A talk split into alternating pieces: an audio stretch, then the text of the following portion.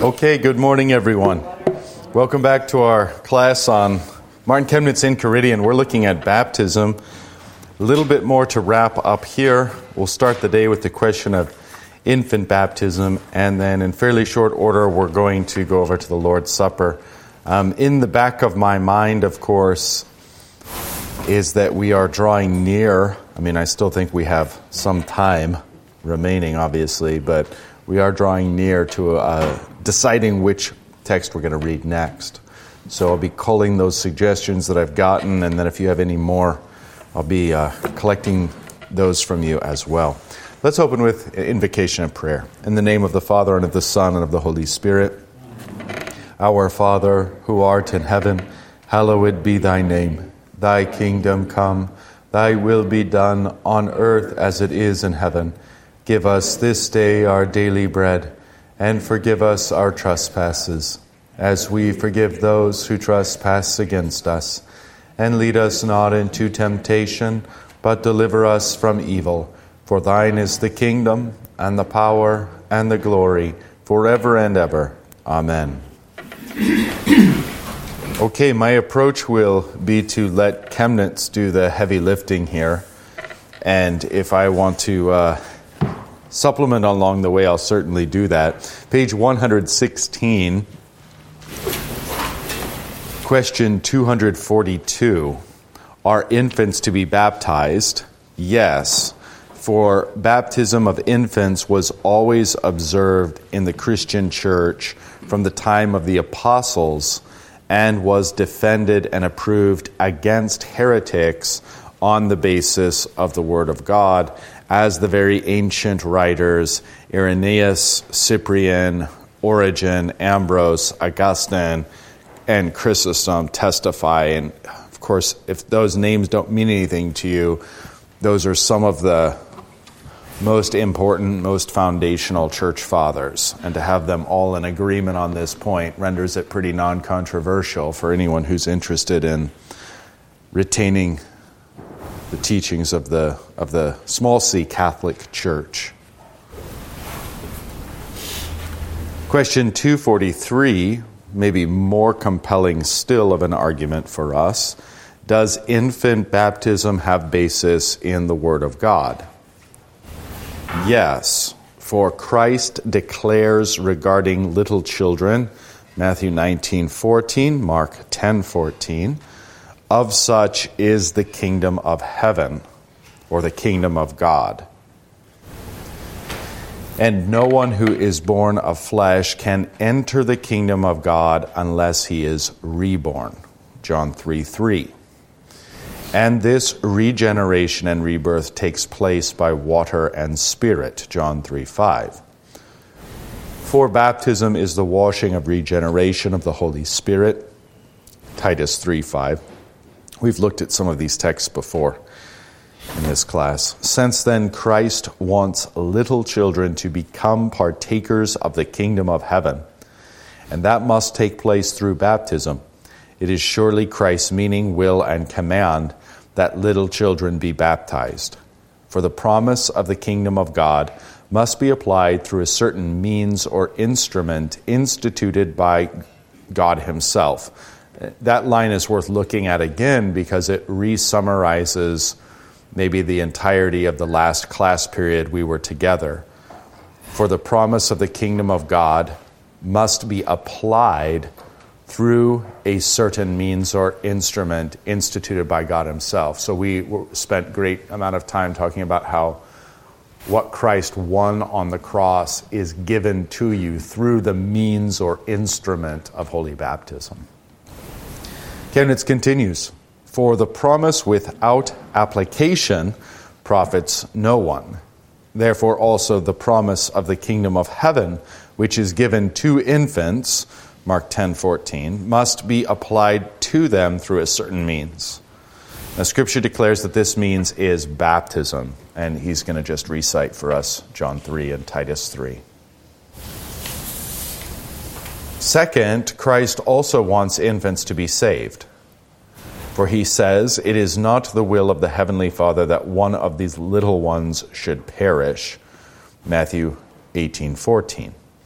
But the Heavenly Father saved us by the washing of regeneration, Titus 3. It is therefore the will of God that infants be baptized and that they do not perish but be saved. Okay, so Christ includes little children in his kingdom. Christ wants little children to be saved. Infants, here specifically the language used. And then on to the third. Infants are conceived and born in sins, so that by nature they are children of wrath. Psalm 51 5 and Ephesians 2 3 here referenced. Therefore, they must obtain forgiveness of sins so that they do not perish but be saved. Luke 1 and Romans 4. But baptism is the divine means by which sins are forgiven and washed away. Acts 2 and 22. So, Acts 2 is important because if you remember, they're all cut to the heart at the Pentecost preaching of Peter. What shall we do? He says, Repent and be baptized, every one of you, for the forgiveness of sins. Immediately connects baptism and the forgiveness of sins. And you will receive the gift of the Holy Spirit. The Holy Spirit comes upon you in baptism. This promise is for you and your children. I'm paraphrasing a bit here, but you and your children is explicitly stated. So that is frequently cited as one of the texts where baptism is directly applied to children. But not to lose the forest for the trees, this third paragraph is summarized that infants have sins, so they need their sins washed away. Okay, fourth, Christ wants and commands little children to be brought to him that he might bless them. And that's Mark 10:14 that's been cited a couple of times already. Remember the disciples rebuke. So little children are being brought by their mothers in their mother's arms to Jesus and the disciples rebuke. It's a very easy to believe scene because no, the Lord is too important. He's not here to kiss your babies He's here to do really serious business. And so those who are bringing their little children to, in their arms to Jesus, of course, they're not sitting there saying, Okay, little baby, I want you to make a decision for Jesus so I can take you up there. Um, they're just carrying their babies to Jesus to be blessed by him. The disciples get in the way, and the disciples rebuke them Jesus, in turn, rebukes his disciples and says, Let the little children come to me, for to them belongs the kingdom of God, or for of such as these is the kingdom of God. And then, of course, even more tellingly, he tells his disciples that unless you turn and become as one of these little ones, you will by no means enter the kingdom yourself. So the idea that they're riding in, into Jesus' presence on their mother's arms, not doing anything, but just receiving Jesus and his blessing, becomes the template that Jesus has for his adult disciples. That they too must realize that they are saved as little children of their Heavenly Father and that they have been brought to Him in the arms of the Holy Spirit by pure grace and without any of their doing or choosing. As He says explicitly in John's Gospel to them, You did not choose me, I chose you. So, this beautiful teaching on grace from our Lord and on that the office of child, you know, especially the office of infant, what's the vocation of an infant? The holy calling of an infant? To be fed, to be changed, to be changed again, to, be, to be bathed, to be put to bed, to be totally and utterly cared for. And that is, becomes the template then that our Lord instructs for his disciples that at the heart and core of our relationship with him, he, he is our, you know, God is our Father and we are his little children. And um, he's going to bathe us in the waters of holy baptism, feed us with Holy Communion, shelter us in the Holy Christian Church, clothe us in the righteousness of Christ, care for us, raise us, nurture us, on and on. Okay, so then that office of infant, being one who receives, becomes the template that Jesus would have his old, mature, wise disciples emulate. So, yeah, children need, um, they belong to the kingdom, they belong to salvation, and they have sins, so they need to be washed of their sins. Here, then, in the fourth part, Jesus explicitly commands that they be brought to him. Okay, second line of that paragraph that begins fourth. Now one asks, how is this done? And Scripture declares that they who are baptized put on Christ in baptism, Galatians 3:27. For they are baptized into his death and resurrection, Romans 6 and 1 Peter 3. Christ cleanses and sanctifies the church for which he gave himself through the washing of water by the word, Ephesians 5. and this very thing is true blessing. Galatians 4 and Ephesians 1. It follows, therefore, that Christ's command is that infants be baptized. Okay, what, if I could just put what Chemnitz is saying in slightly different terms, the question of infant baptism is more than infant baptism. It really ultimately reveals one's entire theology of grace. Because infants can't contribute anything, not works least of all, but not even the assent or choice of the will. They're passive recipients of baptism. If you have the biblical understanding of grace, that's no problem for you. If you've got wrinkles in your theology of grace, then you're going to have wrinkles in your theology of infant baptism. Or rather, the discussion of infant baptism is going to reveal that you don't understand grace. Because the discussion of infant baptism, if you say, I don't want to baptize infants, why, whatever answer you give, is usually some amount of condition put upon the infant. Well, they have to repent, or they have to believe, or they have to. So a condition is put in there, and then it reveals a cooperation on the part of man in order to ascertain or receive the grace of God. Completely contrary to biblical theology. So that's why the topic of infant baptism always has more than infant baptism as part of the conversation. All right, let me pause there, see if you have any questions, any reflections. Uh, obviously, he continues on. We still have the fifth and sixth parts of his argument here. Okay, I'm going to keep going then. Fifth, baptism of the New Testament succeed, uh, succeeded circumcision of the Old Testament, Colossians 2. Therefore, just as in the Old Testament the covenant of divine grace was applied and sealed through circumcision, not only to adults but also to infants, Genesis 17, so also now in the New Testament that grace should rightly be applied and confirmed as by a seal both to infants as well as adults through baptism, since the grace of God was made not less, but rather more abundant and richer in the New Testament. Great argument thoroughly biblical. Uh, Paul talks about baptism as the circumcision made without hands. And so infants were certainly circumcised. Infants should certainly bapti- be baptized because there's an expansion in the New Testament, more abundant and richer expression and fullness of the grace of God. It's not, circumcision isn't just for male babies uh, or the circumcision made without hands is for male and female babies. You see, the New Testament baptism, the cutting away of the, not the flesh of the body, but the old Adam, the fleshly sinner within. Okay, we're on page 117. I'm sorry I didn't mention that earlier for those who came in. Page 117. Okay, sixth. Isaiah 49:22 prophesies that in the New Testament not only adults would be implanted in the church, but behold he says they shall bring your sons in their arms and your daughters shall they carry on their shoulders. And Peter says Acts 2:39, this is what I was citing earlier, after he had baptized adults, this promise was made to you and to your children in this way, also, the apostles baptized entire households. Um, references to this in Acts 16 33 and 1 Corinthians 1 16. But where a household or family is mentioned, infants are surely not excluded.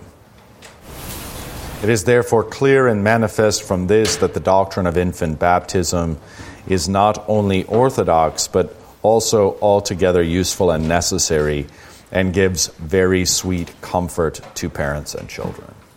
All right, so there's Chemnitz's treatment of the question um, are infants to be baptized? What are some other arguments?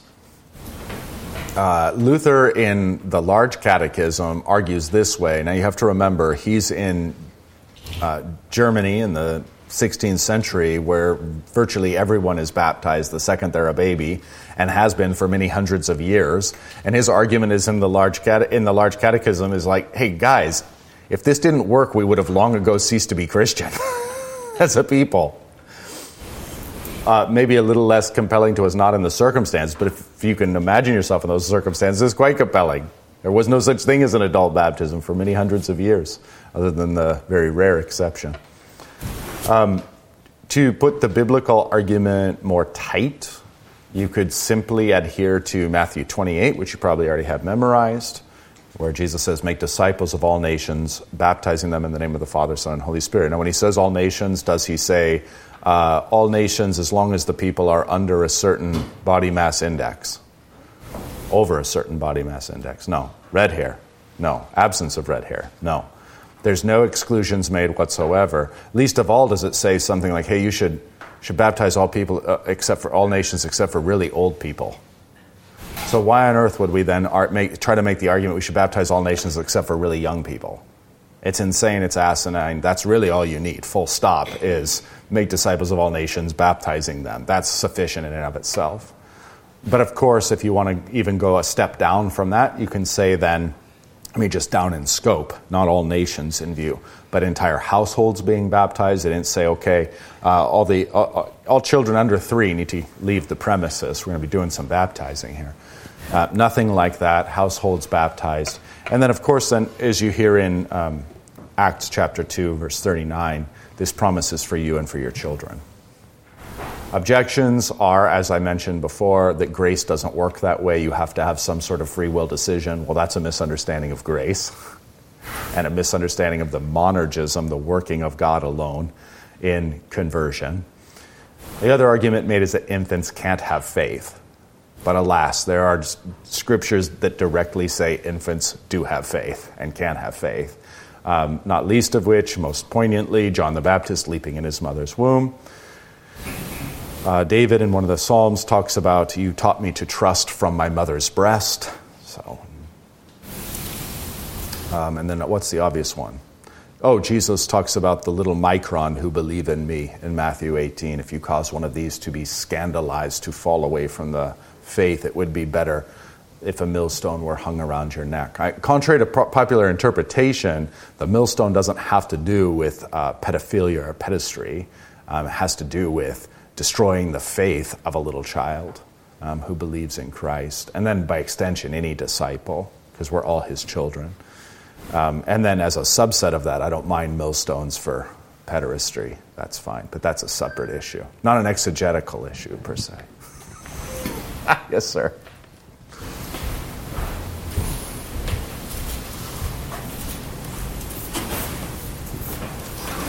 Um, it, this isn't really infant baptism, but it, it fell in there um, with the baptizing of whole households, mm-hmm. where we read that.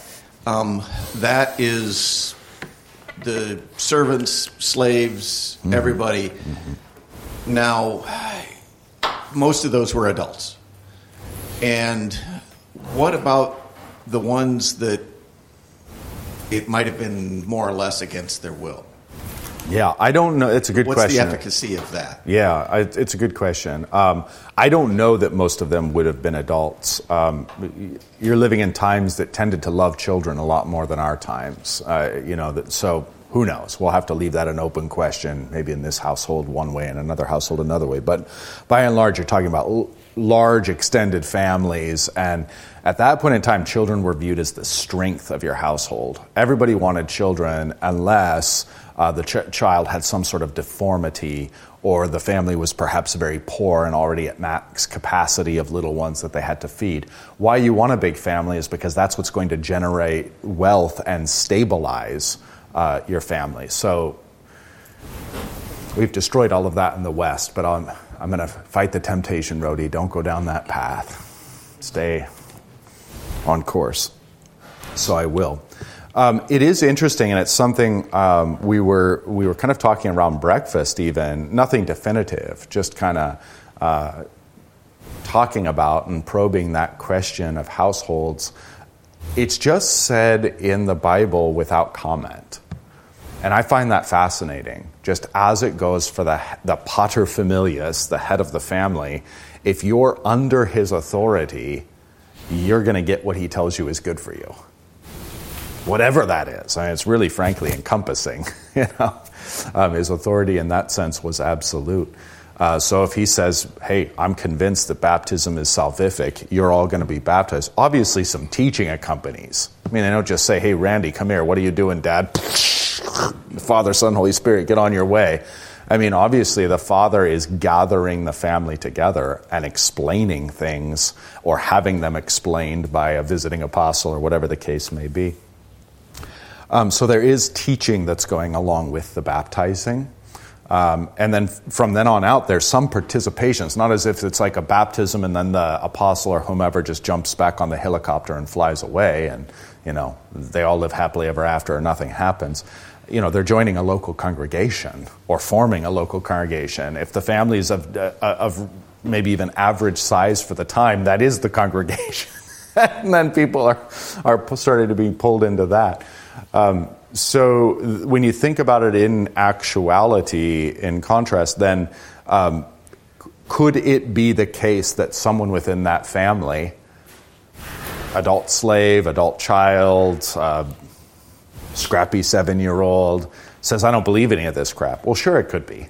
Sure, that's, that's a possibility.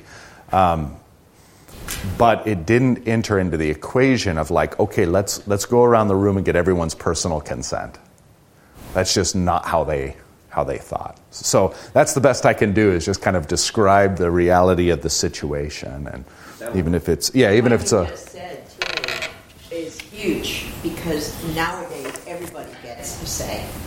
Yeah, yeah, yeah. That group collective thinking is like non existent in many cultures. It's maybe mm-hmm. more primitive, not so much, but yeah, I don't. Advanced society. Yeah, I, would like to go back to some of the primitivity. so I, I can't remember where I saw this. That is the problem with getting old. Can't remember any of this stuff. But I just, I just saw quoted um, uh, the work of a Lutheran statistician, and uh, this is like his profession. It's one of the things he does. Um, but he basically his advice after calling his advice for parents after calling through the data is impose Christianity upon your children from the start to the to, to as long as you can possibly have them. Force it upon them. That's your job. And statistically that bears itself out. Now, we don't do theology by statistics, but what we what we have done is gone really to an absurd level of trying to seek individual consent I mean, it's, it's really ridiculous. Uh, modern parenting, of course, is thoroughgoing in this. Do, do you want to have breakfast now? Make a good choice. There will be consequences if there's a bad choice. I, it's just all nonsense. Just all nonsense. I don't know how you raise kids that way. You don't. You raise little narcissists that way. Um, but then there's a spiritual version of this where you go, you know, it's just, it's kind of ridiculous. You, you say, well, I'm going to impose myself as a parent into, hey, it's bath time. No.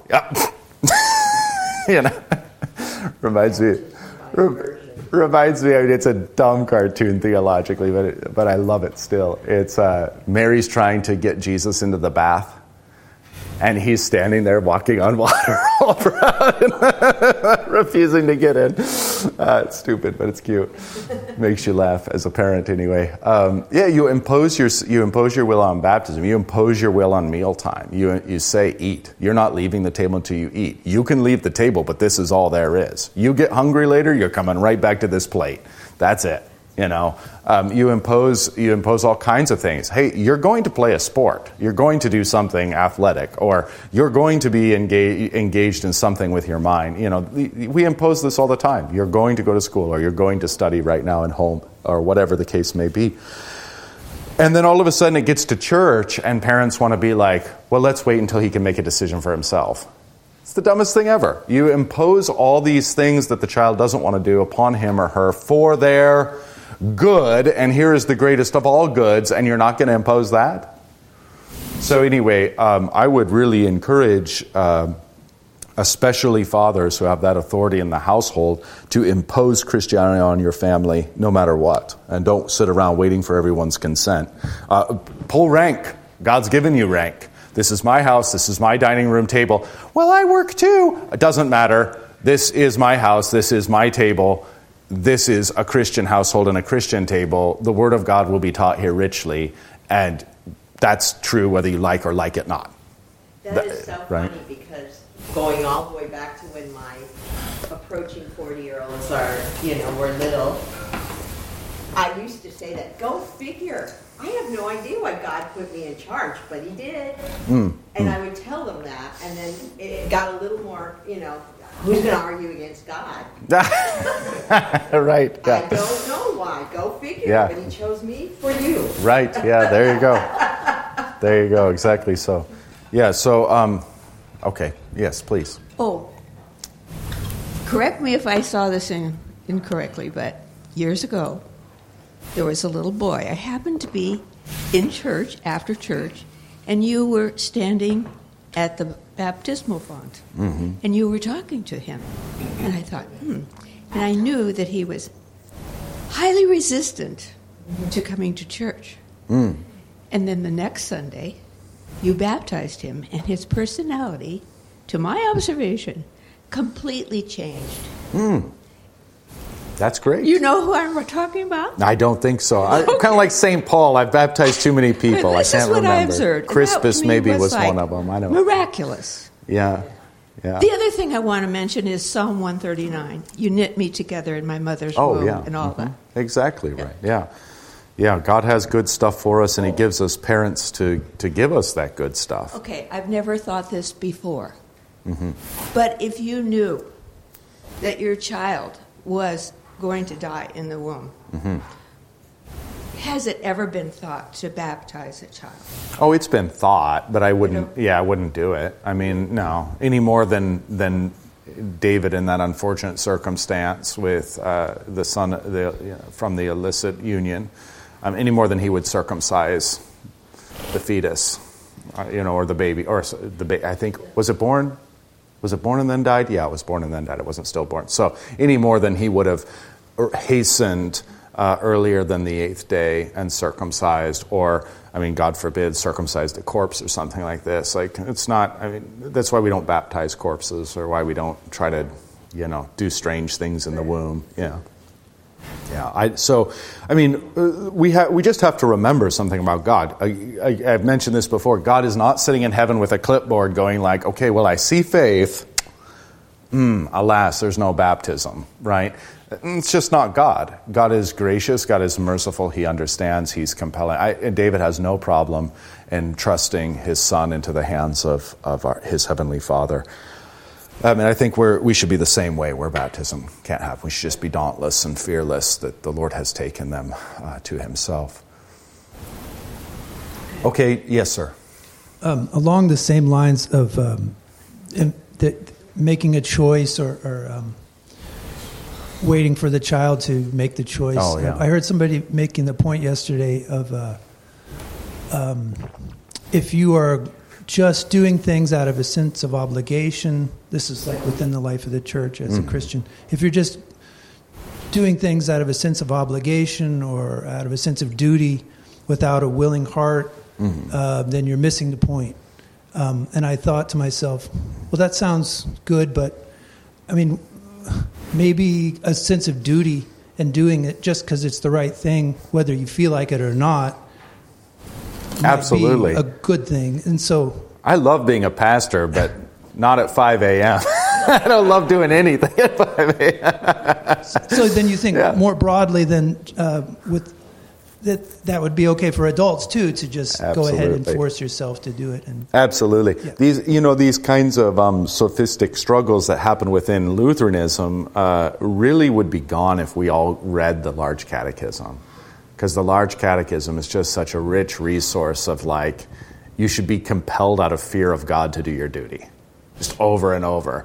Uh, you should be compelled by love for who God is to do your duty. You should be compelled by God's grace and His forgiveness of sins to do your duty. But in the end, you should do your duty whether you feel like it or not. So that's great encouragement for, for parents, and then and, and great encouragement to to ignore whether you know if I if I ask okay James, let me know when you're when you have a 100% pure heart so you can enter the sanctuary and go to church. It's like it would never happen.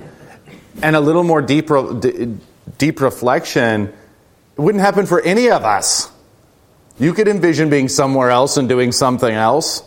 So there, we always go about our duties on account of the dragging the flesh along with us, as it were and do, and performing those duties anyway.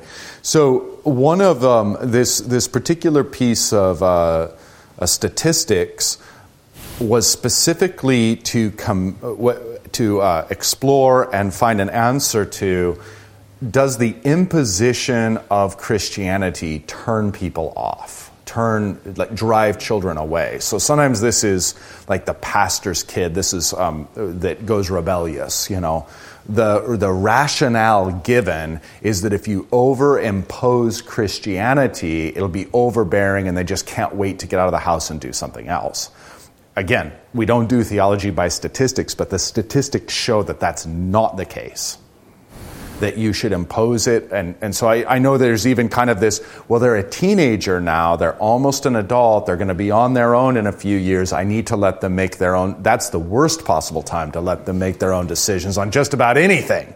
Um, you need to impose it. And if they don't like it, they're a child. And they will understand later on what you spared them from and what you saved them from, um, including apostasy. If you just say to your average 13 year old kid, hey, do you want to go to church or not? Your call. What a disaster. So, no, impose it on the kids. Um, that's the wisdom of the scriptures. That's the wisdom of statistics, bearing this stuff out. Um, you're, you're not, statistically speaking, there's much more danger in letting your child make their own decisions than there is in imposing the faith upon them. And just to back up with science, mm. there is no human on this earth, racially, culturally, economically.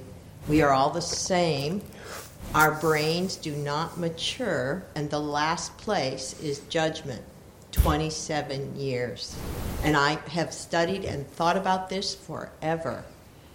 Um, and that's for most of us. That's without being drug addled or, you know, all those things that we fall off the path with. But um, is because you have to have your boots on the ground. I mean, like Einstein has said, experience is the birth of all knowledge. Um, you've got to have your boots on the ground that long, where you, if you've been taught how to critically think or whatever by your parents, hopefully, which is an art that I see being lost mm-hmm. in huge droves. But anyway, that's when you can finally compare and make a judgment about things that is probably going to be the finest as an adult that you're you know that's when it finally all comes together. Mm. it's the last place and so things have to be stored in your memory you know and, and the only thing i can figure out is why that why it's magically 25 to 27 years and that's without drug addling and stuff and that's not year for year. But there is catch up if there's been a lot of experimentation and other problems. Um, is because it's boots on the ground, learning, seeing, been there, done that. You know, and if you ask, and this is just out of my practice when I've asked clients wondering, would you may have made that same decision at 20 now that you're 40, you know, mm. or 27? I have them even reflect back from 20 to 27, mm-hmm. and they all tell me it's no, mm. I am the same person, but that is not how I think anymore as a 27 year old. Mm, mm-hmm. So, yeah. so all, all the more impetus, all the more impetus to, to push as long as you can and impose. Yes. Um, yeah, absolutely. And it's um, yeah, it's even good when you've got adult adult kiddos who come back home and stay over the weekend. You say, "Hey, we're going to church tomorrow." Well, I don't want to go to church. Well, you're under this roof. You're going to church. go find another roof to be under if you want. Um, yeah, so just impose it. Okay. So, yeah, we baptize infants for the same reason we feed them. because it's good for them and because we love them. Um, we baptize infants uh, even if they resist that baptism, um, even if they're crying fighting, for the same reason we bathe them if they're crying and resisting being bathed. It's for your good. Get over it. It's fine. You're safe. Okay. Let's jump on to question 244. But Christ joins teaching and baptism, saying, Teach and baptize. Are infants then not to be baptized because they cannot be taught? Answer It is apparent from the gospel account that the apostles were also offended and disturbed by this question. For when little infants without bodily infirmity were brought to, to Christ, the apostles thought within themselves, Wait, those little children are too young to receive either word or teaching. What then can Christ do with them in the matter of salvation? They therefore did not want to let those little children annoy Christ I mean, I guess maybe you could appreciate that impulse. No. Therefore, they did not want to let those little children annoy Christ by being brought to him. But they held that for them, one should wait until they have grown up and become teachable. But Christ deals indignantly with their presumption and says with an oath that he can and will deal also with that kind of children brought to him so that they also can become partakers of his blessing of the kingdom of God. And a bunch of scriptures referenced there. By Matthew 29 19, teach and baptize, he therefore did not mean what the Anabaptists imagine, but he meant this that the word and the sacraments should be associated in the church. For it is a washing of water by the word, Ephesians 5, where the gospel is not taught, their baptism should also not be administered.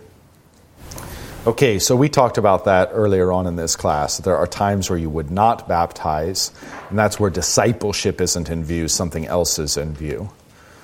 Where the gospel is not taught, their baptism should not be administered, but where the gospel is proclaimed, parents are taught that that promise of grace is intended also for their children acts 2:39 so then sons in arms and daughters brought on shoulders should be brought to Christ Christ wants to confer his blessing and the kingdom of God also on them therefore just as in the old testament both was commanded to teach and to circumcise and adults were first taught then circumcised but infants were circumcised first and taught later, at a time when they were old enough to understand and ask questions.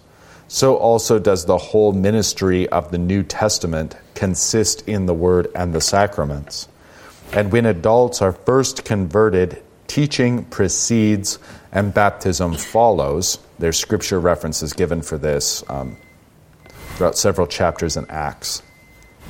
And regarding the infants of Christians, the same order of teaching and baptizing is observed as was of old followed in the Old Testament in teaching and circumcising. For what circumcision was in the Old Testament, the same is now baptism in the New Testament. Thus, John, writing to children of believers that they might know the Heavenly Father, gives them this comfort first that they have forgiveness of sins through his name. 1 John 2. This applies to them since they are baptized in the name of Christ for the remission of sins. In other words, John reminds them of their baptism. For that promise pertains also to little children. Acts 2 and Isaiah 49 once, once again.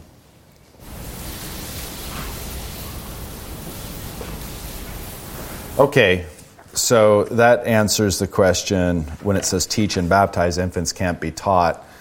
I mean, of course, uh, even as mom brings them into the divine service, they're hearing the word of God. Even as dad is catechizing the family at the kitchen table, and one way or another, they're being taught.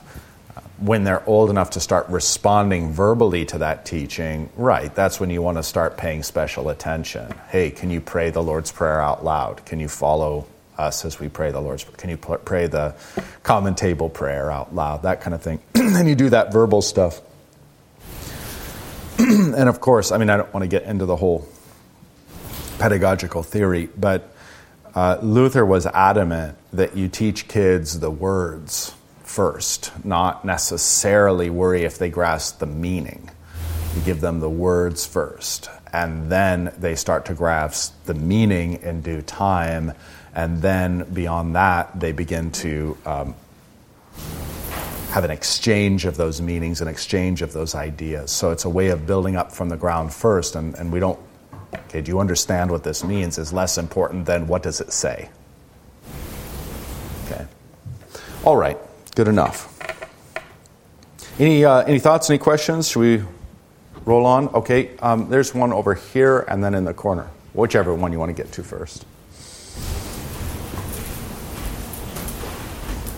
Uh, one of the questions I have is, is on the second page, you turn the page, that Christ said with an oath to the disciples. Hmm. What is that reference? I don't know. I'd have to go back and look at. I, and I don't. Where where are you exactly? Third line down at the end. Yeah, I remember it. With their presumption and says with an oath that he can and will deal also.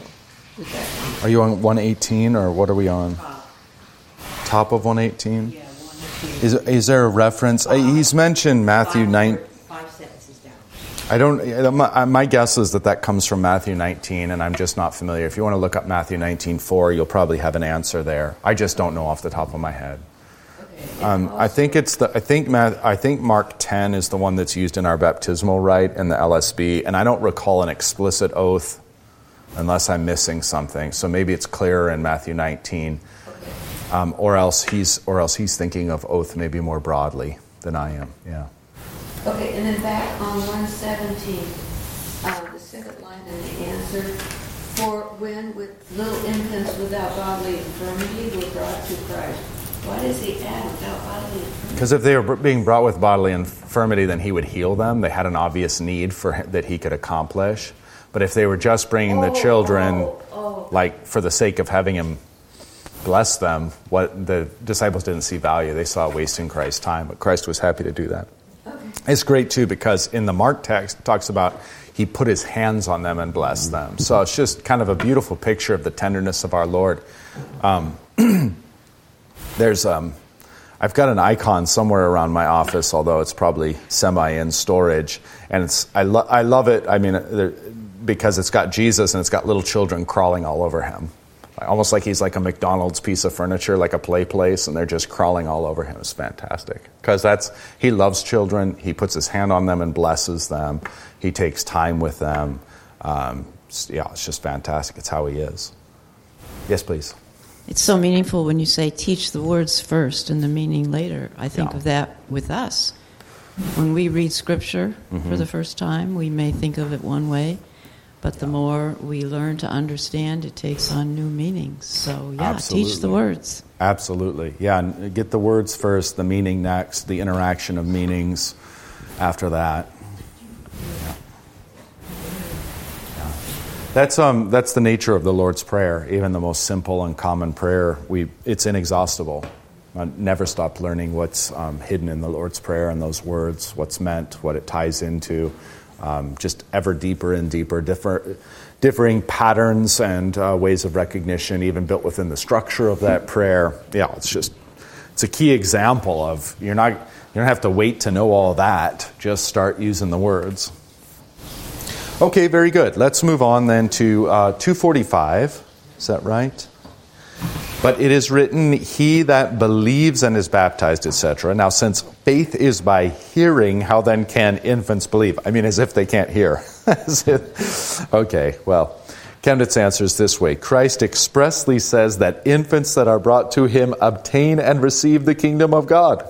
That is forgiveness of sins, grace, and eternal salvation. So, Mark 10, Luke 18. and he adds, Verily I say to you, whosoever shall not receive the kingdom of God as a little child, he shall not enter therein. But they that receive and possess the kingdom of God, these are properly in the number or assembly of believers. For without faith no one can please God. Hebrews 11, 6. And he that does not believe shall be condemned. Mark 16, 16. Hence also circumcision, which was performed also on little children, is called the seal of the righteousness of faith. Romans 4, 11. Therefore, there is no doubt that the Holy Spirit is given also to infants in baptism. He works and effects this in them, that they receive the kingdom of God though we cannot understand and conceive the nature of that divine work. For baptism is a washing of regeneration and of the renewing of the Holy Spirit, who is shed abundantly on the baptized, that being justified, they might be made heirs of eternal life. Titus 3. And the example of John the Baptist in his mother's womb shows that the Holy Spirit can perform his work in infants also before the use of reason. The reference to that is Luke 141. Okay, so infants can and do most certainly have faith uh, wherever it pleases God. Um, this is a difficulty for us uh, in the West sometimes because we think of faith as having a cognitive content and then that cognitive content, if we go even a step further, needs to be expressible by one's lips. But this is not faith. These are fruits of the faith. Faith itself is an inclination of the soul in trust. So, a good analogy that I like to give is um, newborn baby in mom's arms, perfectly content. She hands it over to some stranger, not content the baby isn't cognitively thinking, well, I don't recognize this. This isn't my mother. Um, you know, nor can the baby vocalize that or verbalize that. The baby just knows in its heart of hearts, this is familiar and I trust it, this is unfamiliar and I don't trust it. That's a fine analogy for faith, where you are in a relationship of trust. This, I know who God is and I trust Him um, at a precognitive and pre verbal level. And that's precisely then how infants can have faith. And we can scoff and say, well, I don't hear him confessing the Athanasian Creed. Faith is a little deeper and different than that. Um, as the psalmist says, You taught me to trust uh, from my mother's breast. So even there, uh, laying on a mom's breast, relaxing, maybe having breakfast, um, he, his heart is lean, leaning upon the bosom of, of God and uh, perfectly trusting in God. So, life or death, I'm His. Yes, sir. Um, well, yeah, I don't know how you want to do it. Got the obstacle course for you here. So, how would you um, fit that in the um, theology of total depravity as far as the infant, you know, knowing the difference? Yeah, there. So, I mean, we would on the one hand, there's just no difference in age, con- even from the moment of conception forward. I was using this language, I think, on this past Sunday. A weed is a weed. Whether that's a weed in the form of a seed or a full grown weed, a, a weed is a weed, okay? And it takes the intervention of God to make a weed no longer a weed. Now, that intervention of God can take place simply through the Word even the word in the womb, indicated that John the Baptist in the womb hears the sound of Mary's greeting and leaps for joy. So he's hearing, and at the sound of her voice, he's leaping for joy in the Holy Spirit. So it does take an intervention of God, but God knows, um, and, and, we can certainly point to those things that the scriptures themselves point to the Word and then baptism even after birth because baptism is water and the word and God can work through those means. That is the way he normally works, but I don't think it, we have to. I mean, nowhere in the scriptures does it also say that God is limited to those, that God would only use those. So God can do whatever he wants, is all I'm really saying. His normal means of doing what he wants is the word and the sacraments. Does that kind of help? So it can be different per individual. I mean, who knows? Um, these are things that we're just not given to know or probe into. And by extension, nor can we anymore know or probe into the heart of our neighbor. They look like a Christian, they act like a Christian. Maybe in their heart of hearts, they're a hypocrite. Maybe on the last day, they'll be saying, Lord, Lord, or whatever.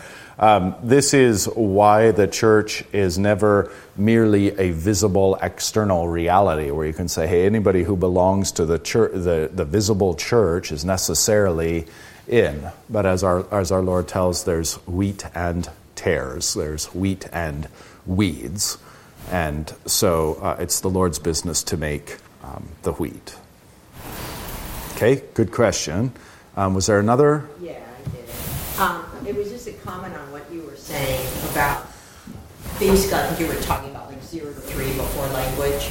Yeah. Um, and I am so, I'm so science again is just backing that up. We used to not think that you could almost abuse a child between zero to three, even if they were sitting, even if every time mom and dad had the argument, let's just take a typical thing, um, and put them in a crib in another room, Yeah. they were still affected. Yeah. And we found research has bared out that those children, when they went on into school, were the ones that were the most disruptive in school. Mm-hmm. That where the abuse was never addressed because they had no words to address it, and everybody thought, well, they just didn't, they Yeah. weren't abused because they didn't know what was going on. Yeah. But now we're looking. The science says no. John leapt in the womb, Mm-hmm. and and we do know what's going on. You know, Mm-hmm. based by all these things, it's incredible. Even when you were talking earlier about using Martin Luther's large catechism, that's a spiral learning curve. Mm-hmm. Words 1st and then the meaning eventually comes when you're ready for it. Yeah. Not when someone tells you you're ready for it. Yep. It's on your own own time. So you know, this is all so you know we have been decades, millennia slow in seeing the science that is actually in the Bible. yeah, great it's point. already there. Great point. Yeah. And spiritual spiritual sanity is just they're little people. so, love them, preach the word to them, give them what what what gifts of grace Oh, can be given. the add-on too. By us bringing them and realizing the power of taking them from zero to three to church and all that, we are showing them without words where to go for comfort. Mm-hmm. Exactly. Back to God. Yeah, exactly. We're giving them that discipline of where they will find that peace that passes no understanding. Right, right. That the teaching itself doesn't even necessarily have to be verbal, it can be behavioral. So um, when mom and dad go to church, that you're teaching your kids um, that that's of the utmost important. Yeah. And uh, also undercutting that if you say it's of the utmost importance, but then soccer league comes along and now suddenly it isn't, and you keep telling them, no, it's of the utmost importance, you're just defeating yourself. Okay, on to, uh, on to 246 then. Do the sacramentarians, remember the sacramentarians are those that by and large think of the sacraments as being man's work and symbolic or acts of obedience. Do the sacramentarians teach correctly that the children of the baptized and believers are children of God and heirs of life eternal also before baptism and without baptism? Chemnitz answer This is an ancient error that Augustine condemned in the Pelagians and refuted de baptismo parvulorum.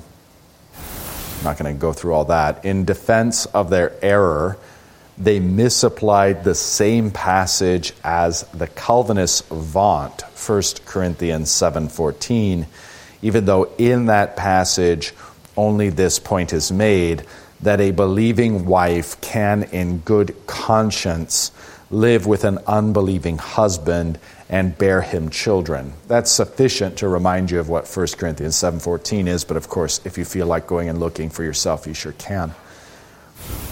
For to the pure all things are pure, Titus 1:15. But Paul roundly and without distinction declares regarding all things that we bring with us when we are born into this world, Ephesians 2 3. We were by nature children of wrath, namely, not only that they are begotten of heathen parents, but also we, says Paul, who have been born of circumcised parents. For that which is born of the flesh is flesh, and cannot enter into the kingdom of God unless it is born again of water and the Spirit. John 3. The promise of grace uh, surely applies also to little children. Genesis 17 but there must be an application of that promise so that little children are brought to Christ. It has been shown above that this very thing takes place in baptism and through baptism. Okay, so it would be it would be an abuse, and sacramentarians would teach this. I mean, I, they still do today, to say, well, uh, since the parents are Christian, the little child doesn't need to be baptized. They can wait until they decide they want to be baptized. They're sort of covered under the parent's grace or something like this. And that's a reason or rationale for putting off baptism, not doing an infant baptism. Uh, thoroughly debunked here by the scriptures by Chemnitz. So, really, um, no excuse not to baptize uh, infants. So even Christian parents, that which is born of their one flesh union is itself flesh and needs to be born of the Spirit of God by water and the Spirit. All right, 247. Are then the children of believers who die before birth or in birth damned? By no means. But since our children, brought to the light by divine blessing, are, as it were, given into our hands, and at the same time, means are offered, or it is made possible for the seal of the covenant of grace to be applied to them, there indeed that very solemn divine statement applies. The man child, the flesh of whose foreskin is not circumcised on the eighth day, his soul shall be blotted out from his people. Genesis 17 14. Hence the Lord met Moses on the way and wanted to kill him because he had neglected to circumcise his son. Exodus 4. Um, if you remember that account, uh, if not, you should probably go back and look at it. But if you remember that account, it pretty much burns itself into your brain. But when those means are not given us, as when in the Old Testament a male died before the eighth day of circumcision, likewise when they who born in the desert in the interval of 40 years could not be circumcised because of daily harassment by enemies and constant wanderings died uncircumcised uh, joshua 5 and when today's infants die before they are born, in such cases, the grace of God is not bound to the sacraments, but those infants are to be brought and commended to Christ in prayers. And one should not doubt that those prayers are heard, for they are made in the name of Christ. And those are going to be promises that whatever you ask in my name, you will receive. Since then, we cannot bring infants as yet unborn to Christ through baptism, therefore, we should do it through pious prayers. Parents are to be put in mind of this, and if perhaps such a case occur, they are to be encouraged with this comfort. All right, so a twofold point, you know, is a little, you know, a twofold point should you put off baptism because an infant can be saved by God's grace apart from baptism? By no means. That's the first half of the argument. Do you remember how angry God got at Moses because he put off circumcision? Don't put off the baptism. That's Chemnitz's first major point. His second major point, though, is that when circumstances have precluded that baptism, he mentions some that precluded circumcision, how God was nonetheless merciful to them when there are circumstances that have precluded baptism, like, for example, the child isn't even born yet, then we should simply commend that child to God, trusting that He is our gracious Heavenly Father, and with full assurance know that He's, he's brought that child home to Himself. So that's Chemnitz's first point. Second point don't just because God is gracious and can save apart from baptism doesn't mean we should abuse that and neglect to baptize little ones, presumptuously sinning. Okay, that concludes infant baptism, and that also concludes the section on baptism. Any remaining um, questions, issues, anything you want to address? Perfect. So, next week, then, uh, we'll get into the Lord's Supper. The Lord be with you.